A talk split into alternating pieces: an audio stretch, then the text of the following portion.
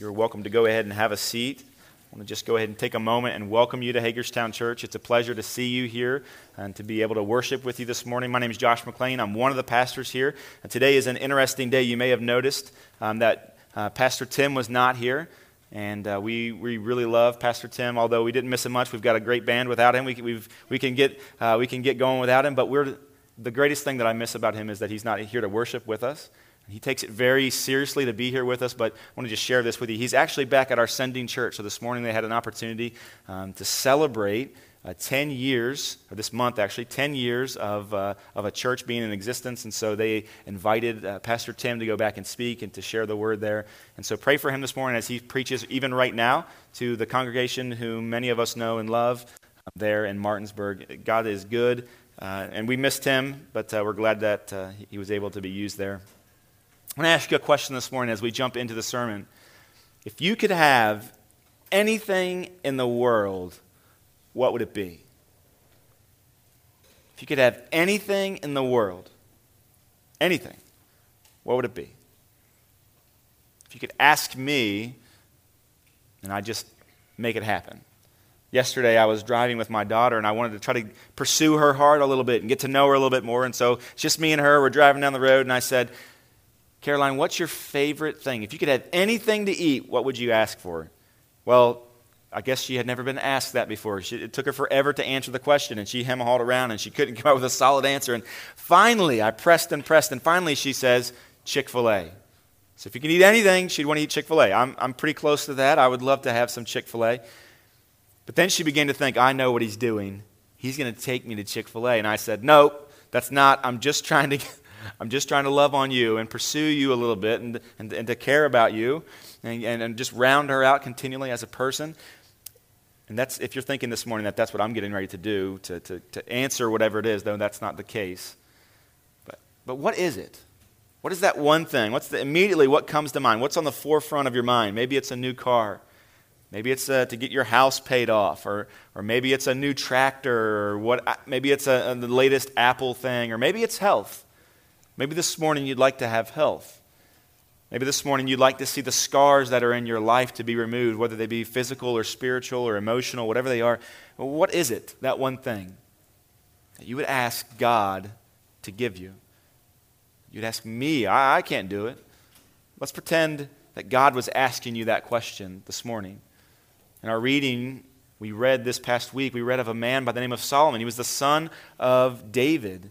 And in this Kings and Kingdoms series, as we move forward, we've, we've seen Saul, the first king of Israel, and uh, he didn't follow uh, the Lord and do so well. And so the Lord removed him and brought in David, anointed David. And, and Saul didn't like that too well. And so he chased David around. David kills Goliath. And he ends up uh, outliving Saul. Saul's killed on the battlefield. And David reigns, unites uh, the, the tribes there, and does a fantastic job for the most part.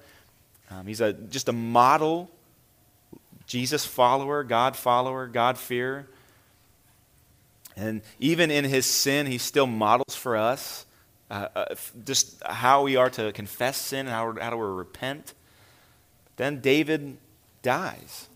And his son Solomon comes to the throne. And, and so that's where we are in this Kings and Kingdoms series. And as Solomon comes to the throne early on in his ministry, he decides that he is going to uh, follow in the footsteps of his father for the most part. So he believes in the Lord, he, he follows after him. And right there at the beginning, as he's making sacrifices to God, just in, a, in some sense, setting the, the, the, the, the path for how he'll walk moving forward, God comes to him and asks him, What would you want me to give to you? What would you want me to give to you? And the, the account of this is in 1 Kings chapter 3, We'll read verses 1 through 14 this morning. So, again, if you have your, your copy of Scriptures, you can look at there. Also, it'll be on the screen. I invite you to follow along with me. The Bible says that Solomon made a marriage alliance with Pharaoh, king of Egypt. He took Pharaoh's daughter and brought her into the city of David until he had finished building his own house, and the house of the Lord, and the wall around Jerusalem. And the people were sacrificing at the high places, however, because no house had yet been built for the name of the Lord. Solomon loved the Lord, walking in the statute of his father David.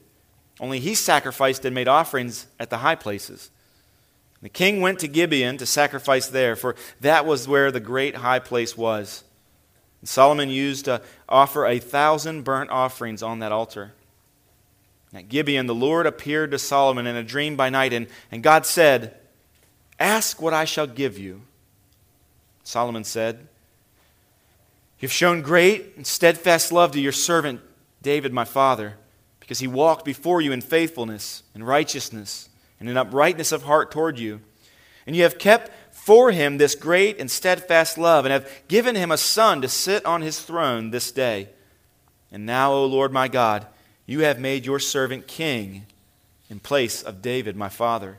Although I am but a little child, I don't know how to go out or to come in.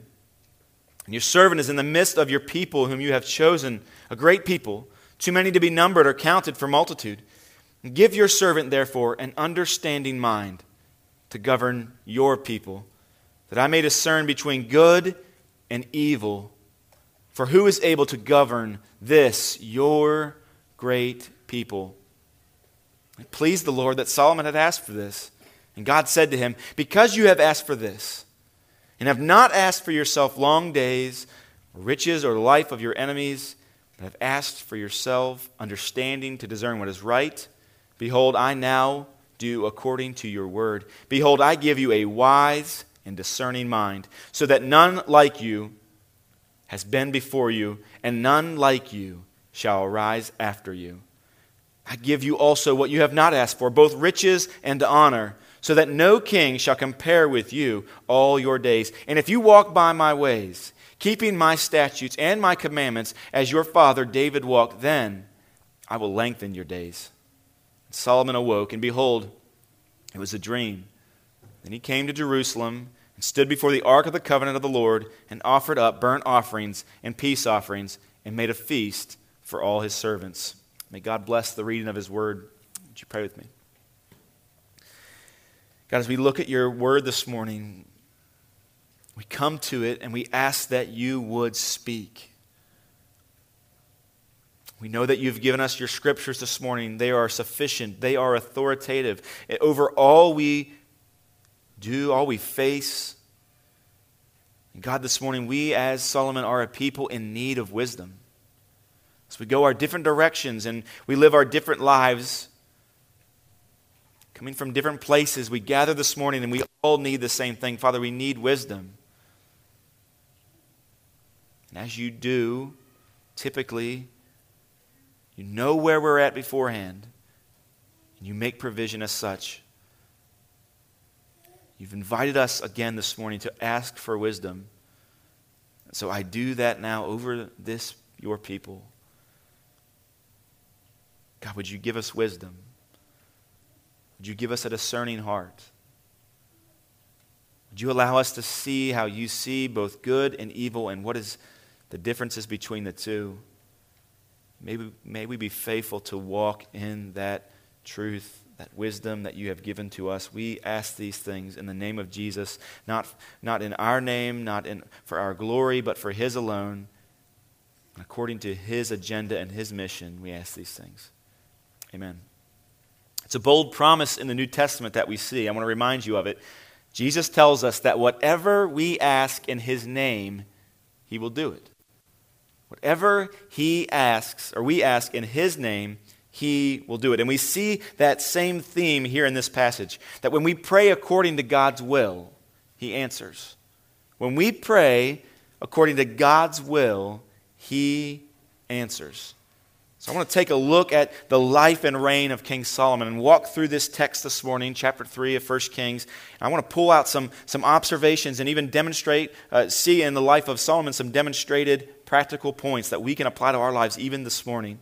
And so as we do, I bet you'll notice this that Solomon feared the Lord. The first thing that you'll notice is that Solomon feared the Lord. And you may not see that language there, but I want to demonstrate to you that it actually is there. So before we look at the evidence for this, and, and I prove to you that the fear of the Lord was, on, was in Solomon's life, I want to define or just work to define that term, fear of the Lord. Oftentimes, when we hear the fear of the Lord, we may get confused, especially when we're younger. We associate in our culture just fear with utter horror or terror. And while that is a, associated with this idea of fearing the Lord. That's not the definition. Perhaps a better uh, word or to, to, to use other than horror or terror would be awe or reverence. Awe or reverence.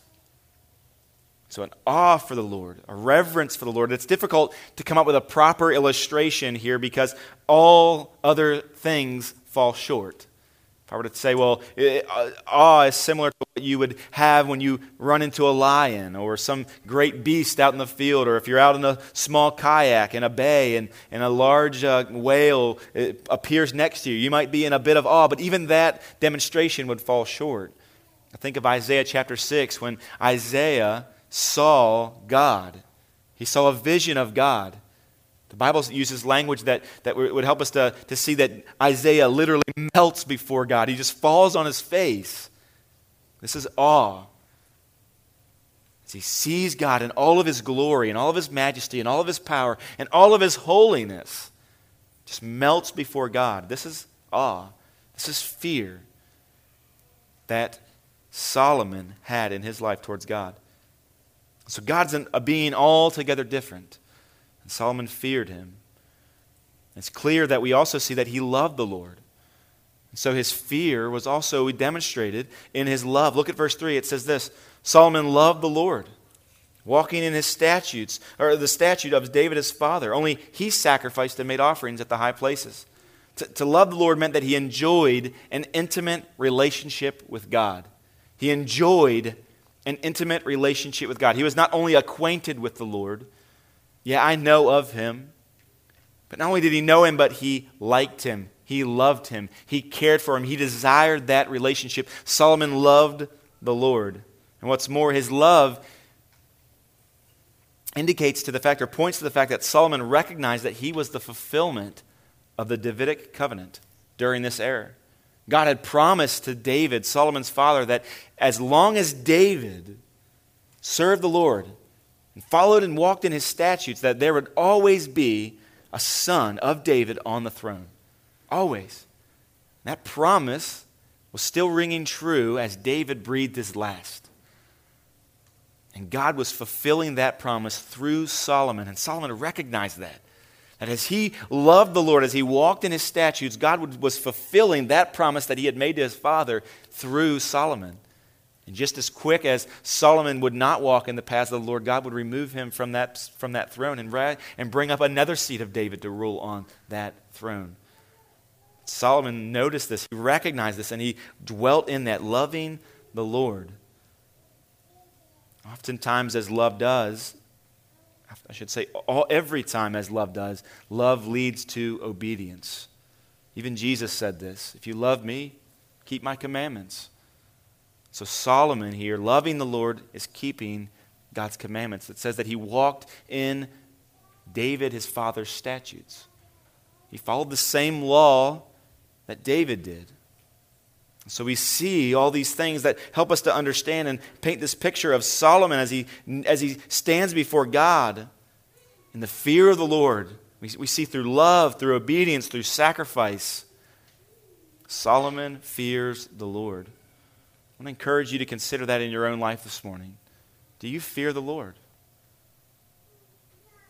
Do you fear the Lord? As I asked myself that very question this week,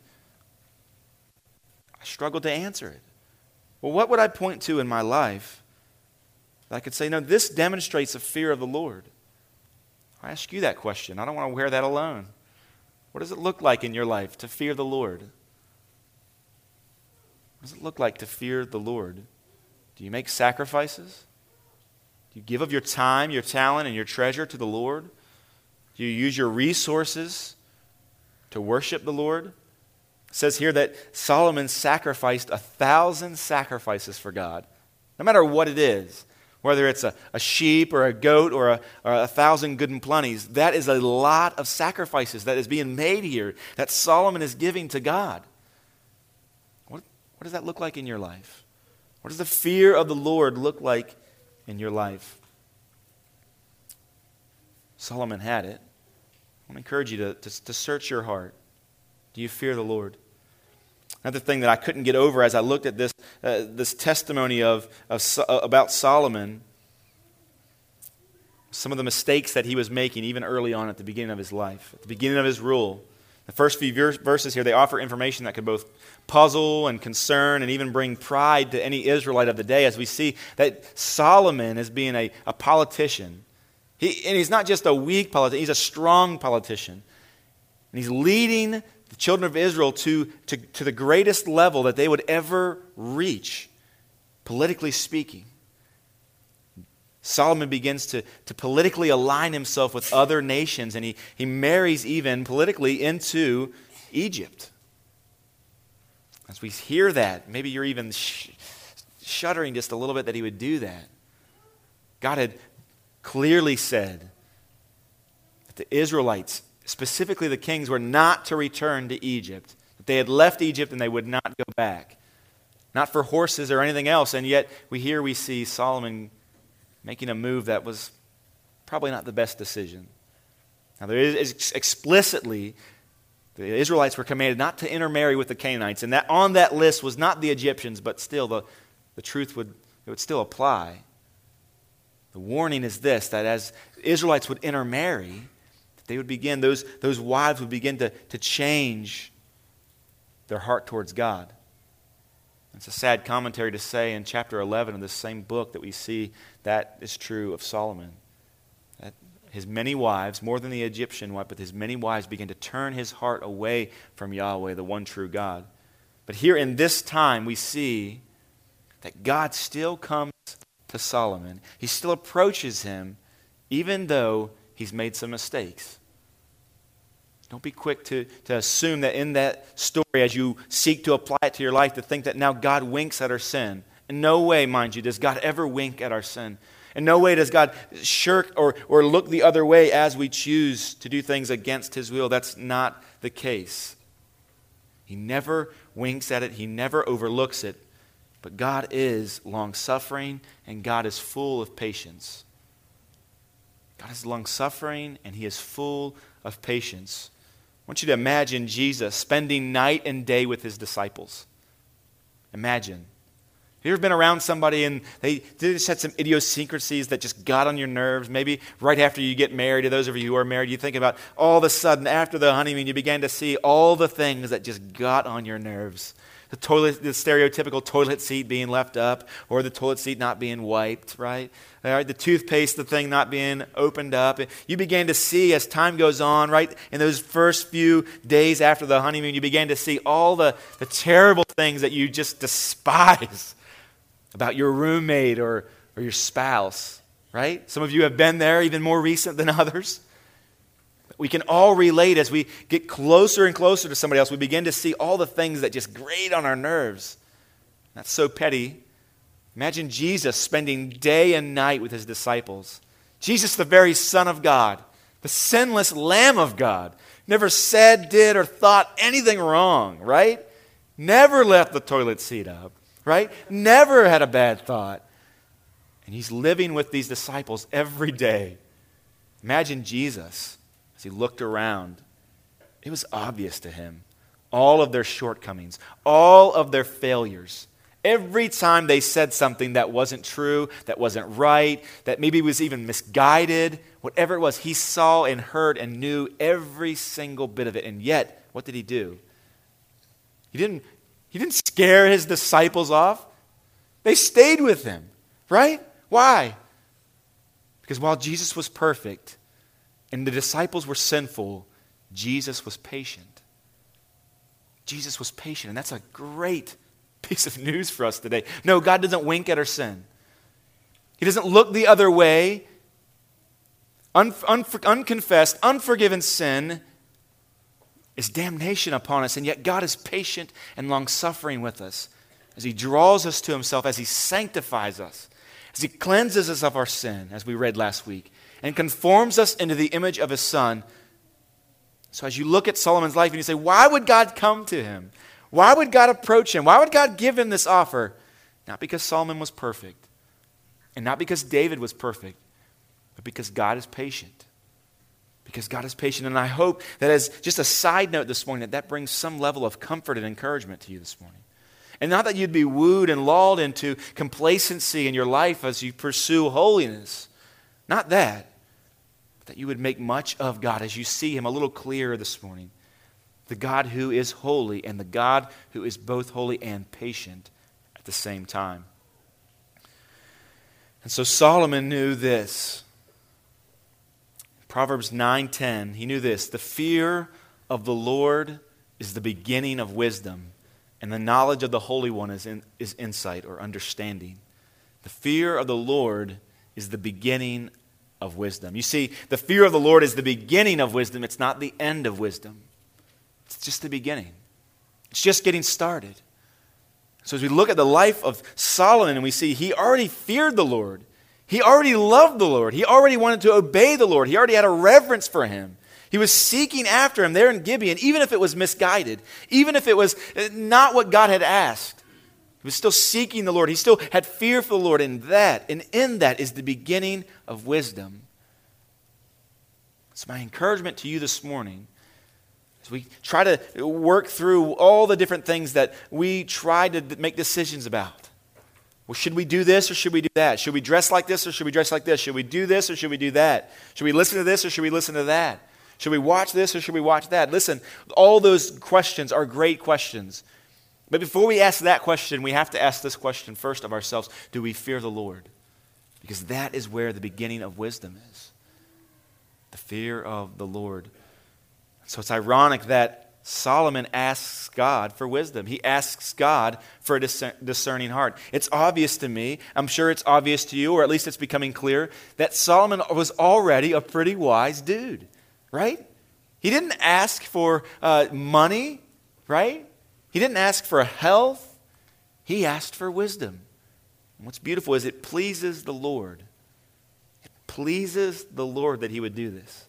So God comes to him again and says, Solomon, what, what, what would you like for me to give? Anything. Just ask. we'll see about making it happen, right? Solomon begins to think through his current situation.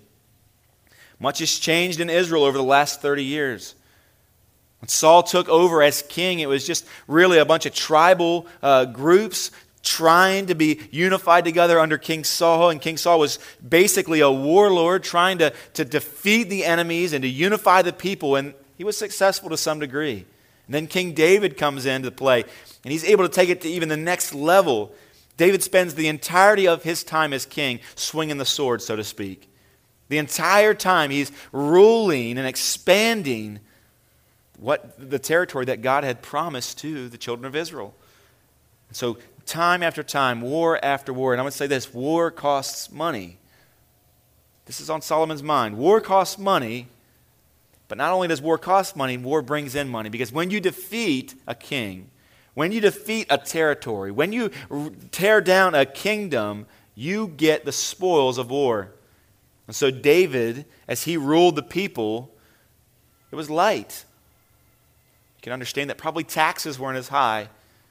And now, as Solomon comes to, to power and the land is at peace, they're not out there making money as they take over the land that God had promised to them. That's not taking place. And so the coffers, if you will, are a bit empty. Solomon has to then begin to imagine financially how he will lead the people. How will he, how will he rule? How will he uh, keep up all his fancy tastes and the king's horses and build all these projects while he taxes the people? Either way, he has to figure that out, and there's a burden on him. He needs wisdom as he tries to lead God's people, even to build the temple of God, a long desired uh, edifice for the people of God. How was he to make it happen? Financially, uh, Solomon needed wisdom. Not only financially did he see himself in a, in a situation, but politically, as the nation grows stronger in actual number. Solomon says they can't even be numbered, right? As they grow stronger and bigger, the Problems just get more and more. Not to mention, as, the, as they grow, the culture gets more and more diverse, and you know how difficult that can be to rule politically in a climate such as this. As the land spreads out even more, it's difficult for the king. And yet, all of this decision making, all this judging, it all lands squarely on Solomon's shoulders. Desiring to lead well, not for his own name, but for the glory of God, he sees that he's got a predicament here. And he has an opportunity. He sees the financial situation, he sees the political climate, and he begins to realize personally that he is not qualified or skilled enough to do this on his own. So, personally, he begins to realize that, hey, I'm, I'm a 20 year old boy. Right? He's not, even, he's not even allowed to decide whether or not he will drink alcohol or not in the U.S., right? And he for sure can't uh, run for president, and yet he is the king of the nation of Israel of a world power, if you will. This is, this is Solomon. And personally, not in a self deprecating way, but he begins to see his own shortcomings, his own weaknesses before God as he considers his situation, as he considers the plight, the responsibilities that are resting squarely on his shoulders. He says, I'm not an idiot. I know that I need wisdom. So when God comes to him and says, I will give you anything that you want, Solomon says, I already know. Look here. He's not hem hawing around. He's not saying I'll get back to you on that one. We don't know how long it took here. Either way, Solomon says, I know the situation that I'm in. And God, I need your wisdom. Verse 9, he says, Give your servant, therefore, an understanding mind to govern your people, that I may discern between good and evil. For who is able to govern this your great people? Solomon says, I need your help. He, requests from God an understanding mind or, or, or discerning heart. And that phrase literally means a listening heart. He's asking God, remember, this is similar to what David is asking last week, asking God to create in him a clean heart. And now Solomon is asking him, hey, God, give, create in me a hearing heart, a listening heart. The Hebrew word that's used here, it can be, it, it, it implies not just hearing, but acting. In the Hebrew understanding, you're not actually hearing something if you're not doing it. Maybe mom or dad says, Did you hear me? Well, why would they ask that question? Because you're not doing what they asked you to do. Right? And so here we see Solomon saying, God, give me a listening heart. Give me an obedient heart, one that is in tune with your words, one that, one that is seeing things the way that you see things, one that loves the things that you love. God, would you give me what you already have? Would you give that to me? This is a prayer that we should ask as well. We should ask that God would give us a discerning heart, that He would give us an obedient heart. In other words, we should ask God for wisdom. We should ask God for wisdom. Notice how Solomon assessed the situation that he found himself in as he looked around and he thought, This is where I'm at. This is the predicament that God has placed me in. And he goes straight to God and says, God, this is what I need from you. He's not tempted to ask for fame, he's not tempted to ask for money. Listen, money doesn't solve your problems, money will never solve your problems. In the words of the famous philosopher, mo money, mo problems, right? That doesn't answer it. It's not how it works. What we need from God is wisdom, just the same as Solomon. What's, a, what's so beautiful is that the Old Testament is, is, is supported here in the New. It says this in James chapter 1, verse 5. It says, If any of you lack wisdom, let him ask God, who gives generally to all without reproach, and it will be given him. What a fantastic promise. Can you hear that? This is wonderful when, you, when we come face to face with something that's like, if you do this, this will happen. I love those because we can test and see, right? We, we, we stay up late, we watch that infomercial, we're there for over an hour, we don't know what's just happened, we're watching this thing, we're like, now I just want to know, does it really do what it says it will do, right? How many of you have found yourself maybe ordering that one thing? You got sucked in and then you ordered it. Now you're like, all right, I'm going to test and see. I'm going to see, is this true? Does it really work the way that it said it will work? And you go and you press the button or you flip the switch or you plug it in or whatever it is and you see, does it actually work? This is one of those things. We can test and see, does this really work? There's a promise here. If you lack wisdom, how many of you lack wisdom? On a daily basis.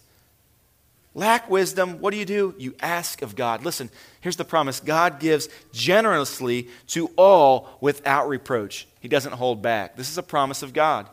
It will be given to you. Imagine as you sit in that seat, the lights come down, the music gets louder. You're one step closer now to that million dollars that's guarded by old Regis.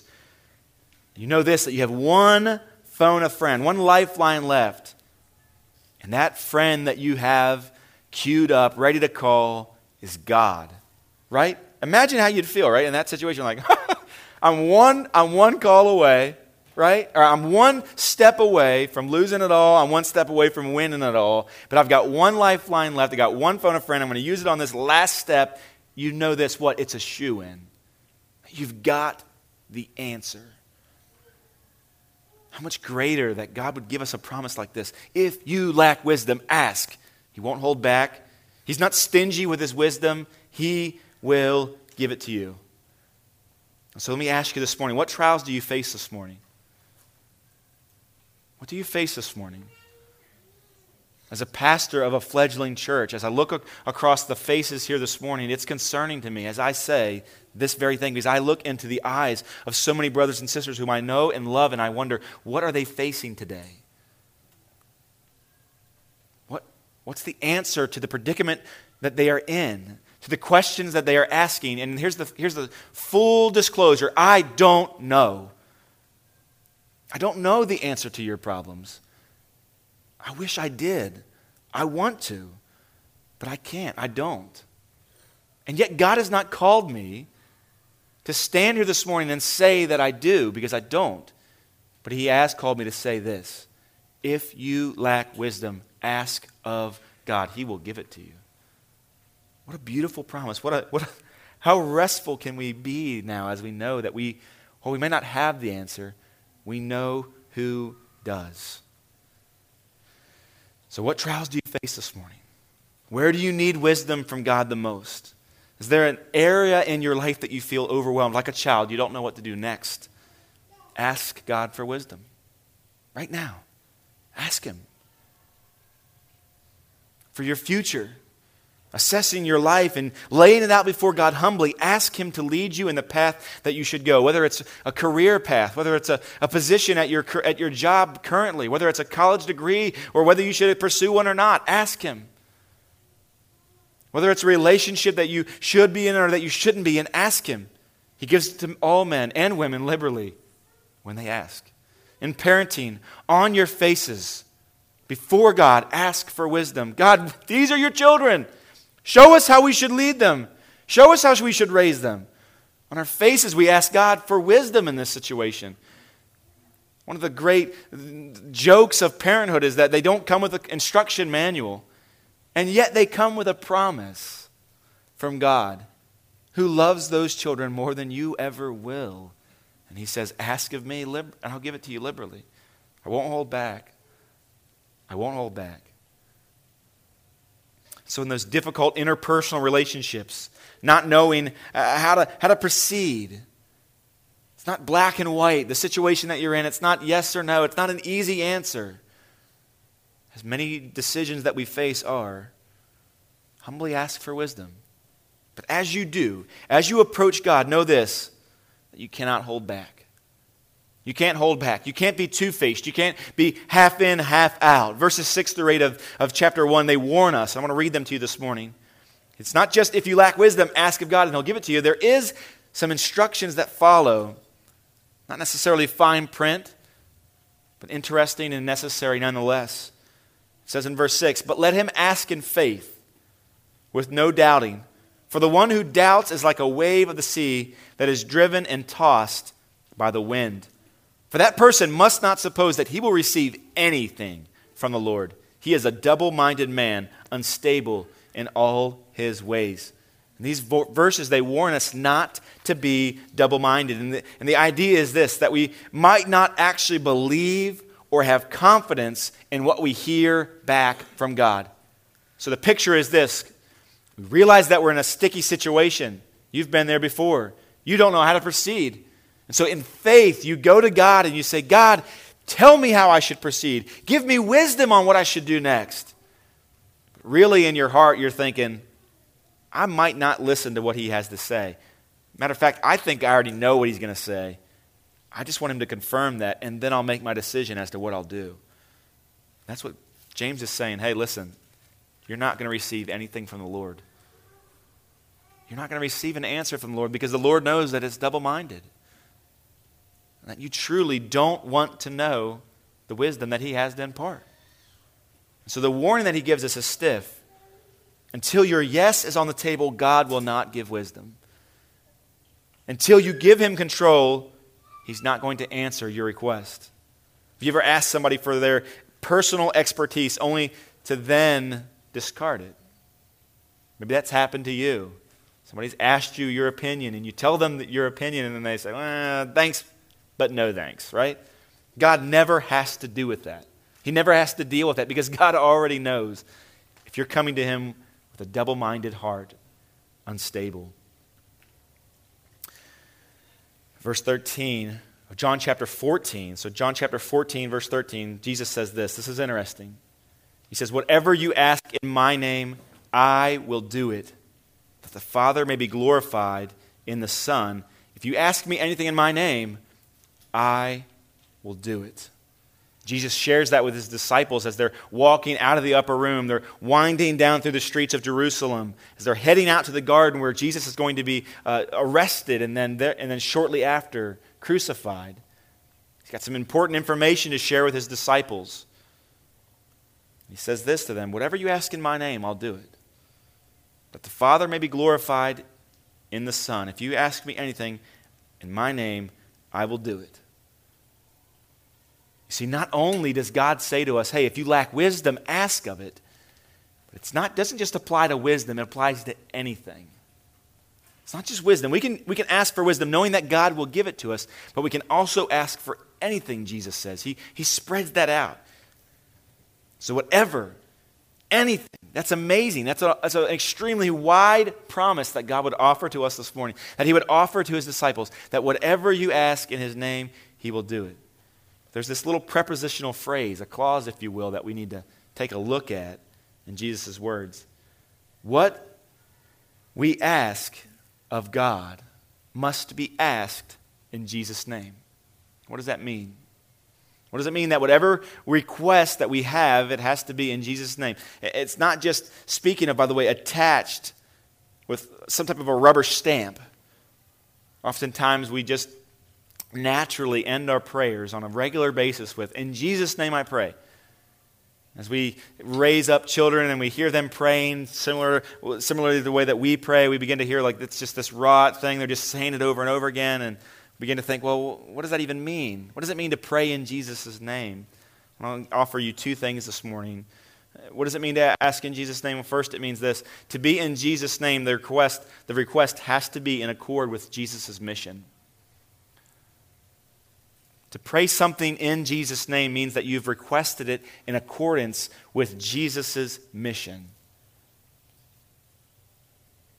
So it can't just be a rubber stamp. It's not just something that we tag on to whatever we want. Some kind of a genie in a bottle. If we just say in Jesus' name, we get it. No, it's not that way. Whatever we pray has to be in accordance with Jesus' mission. You see that phrase, it limits the scope of the request. His mission was to glorify God. Jesus' mission was to glorify God the Father. It was to seek and to save that which was lost. And so when we pray in accordance with that agenda, with that mission, He hears it and He answers it.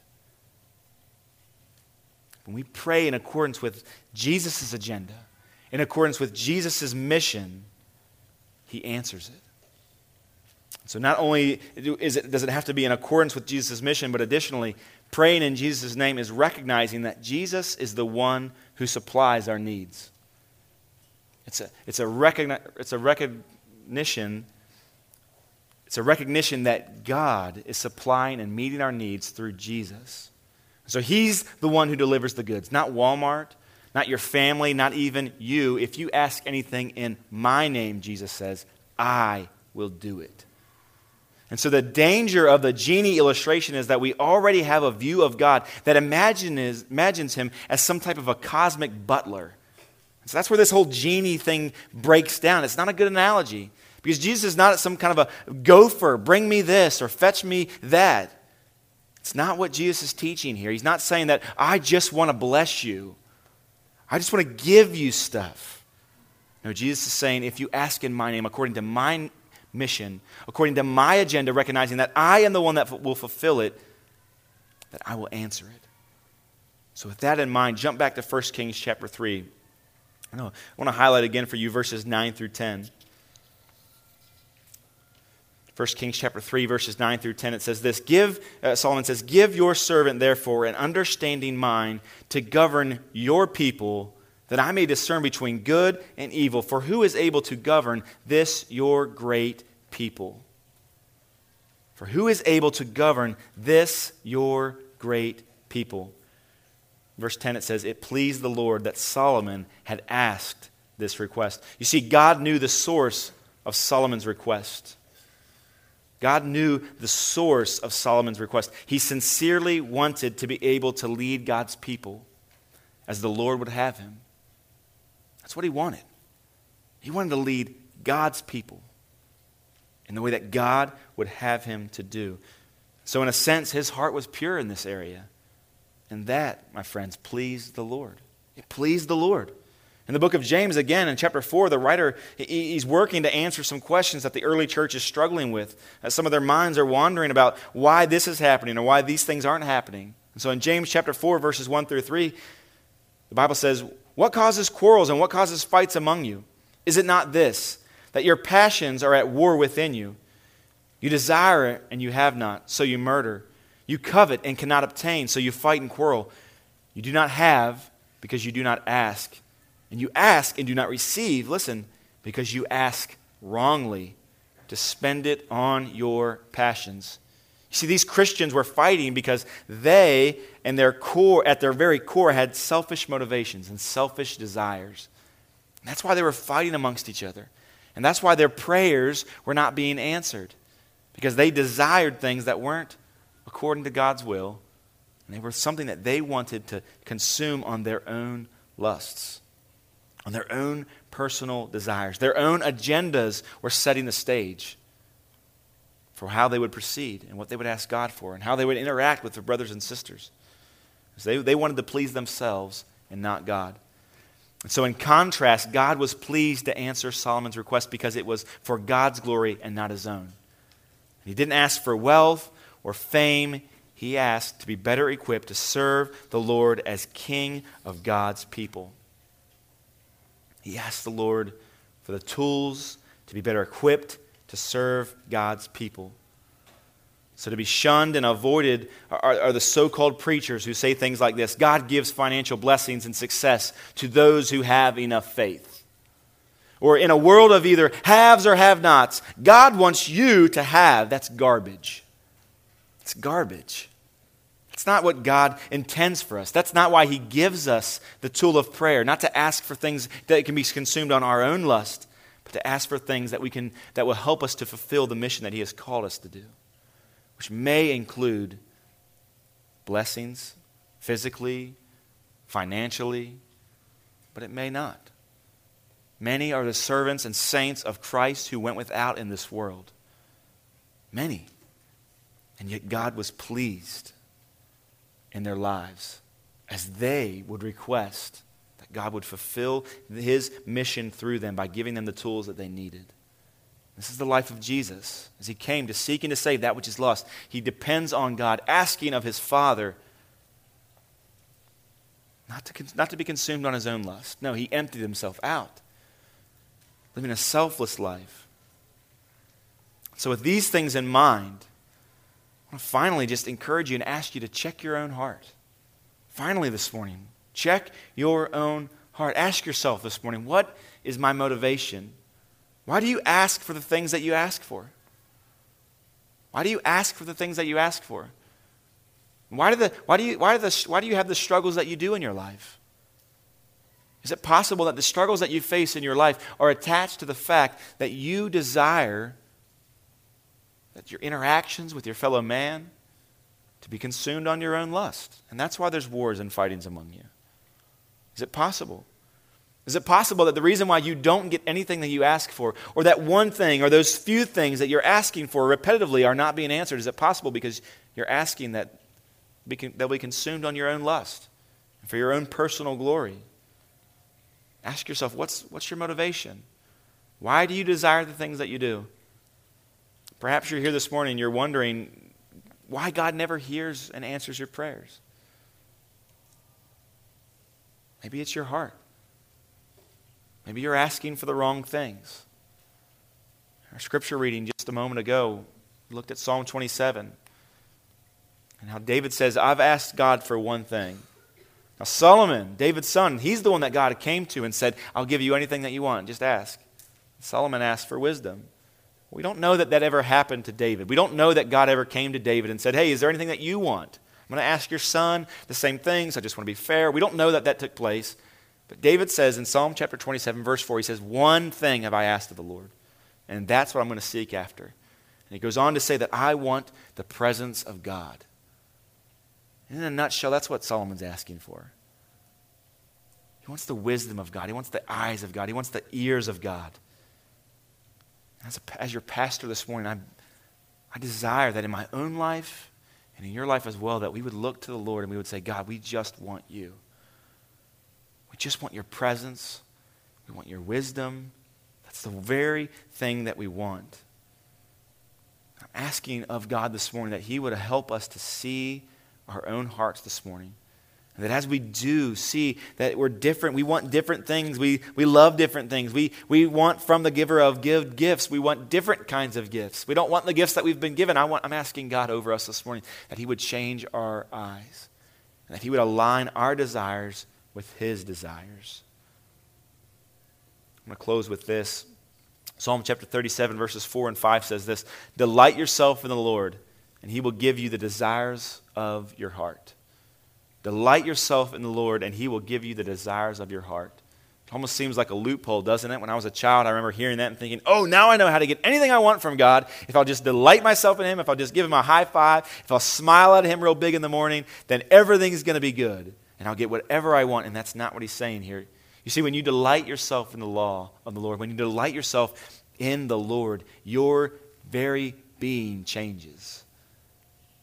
Your desires begin to shift. And you become aligned with the desires and the preferences and the tastes of the Lord God. And then what does he do? As, we, as our will is aligned with him, then we pray and we ask. And what does he do? He gives it to us, whatever we ask. So, church, this morning, fear the Lord. Begin there. Fear the Lord. Don't try to work. Don't try to find the next big task, whatever it is. Don't do that first. First, start here. Fear the Lord. That's the beginning of wisdom. And then go to God. In that state, go to Him and ask for wisdom. Ask Him. And don't stop there with wisdom. Ask Him for anything. Knowing this, in faith, that He will give it. No matter what He says, that you'll follow it. This is the life of Solomon. This is his testimony for us. And lastly, check your heart. If you're recognizing in your own life that you're not seeing the results, God's not blessing you, Ask this What's the motivation for you to ask those things? Check your own heart. Church, when we seek first the, the Lord and His agenda, He gives us what we need and what we want because what we want is then what He wants. And when we pray according to God's will in Jesus' name, He answers. Would you pray with me? God, we ask that you forgive us this morning for wanting lesser things. God, our, so much of our lives are consumed and centered on things that matter nothing, that will give away or that will break down. We spend so much of our lives searching things that matter for nothing, that have no eternal value. God, that we would love and have taste for things of, that are so far beneath you, so offensive to you. God, we ask this morning that you would create in us a clean heart. That you would reshape our hearts, our desires, our tastes, and that we would be wholly solely after you. That's what, that's, that you would be what we would want this morning. And God, we pray that as we seek you, that you would allow us to find you and to see you for all that you are, so much greater than all that this world has to offer, so much greater than anything that we've ever seen before, anything we can even ask or think or even know or imagine that you are so much greater than all these. May we see you this morning as Isaiah did, high and lifted up. And all the things that we have that we desire that they'd melt away, that you'd create in us a clean heart. God, give us this this morning. We ask these things in the name of Jesus and for his glory alone. Church, I want to invite you to stand as we sing together. But don't waste this opportunity. Spend some time in reflection, asking God, even now, to give you wisdom as we spend some time reflecting on the fact that God's mercy is more to us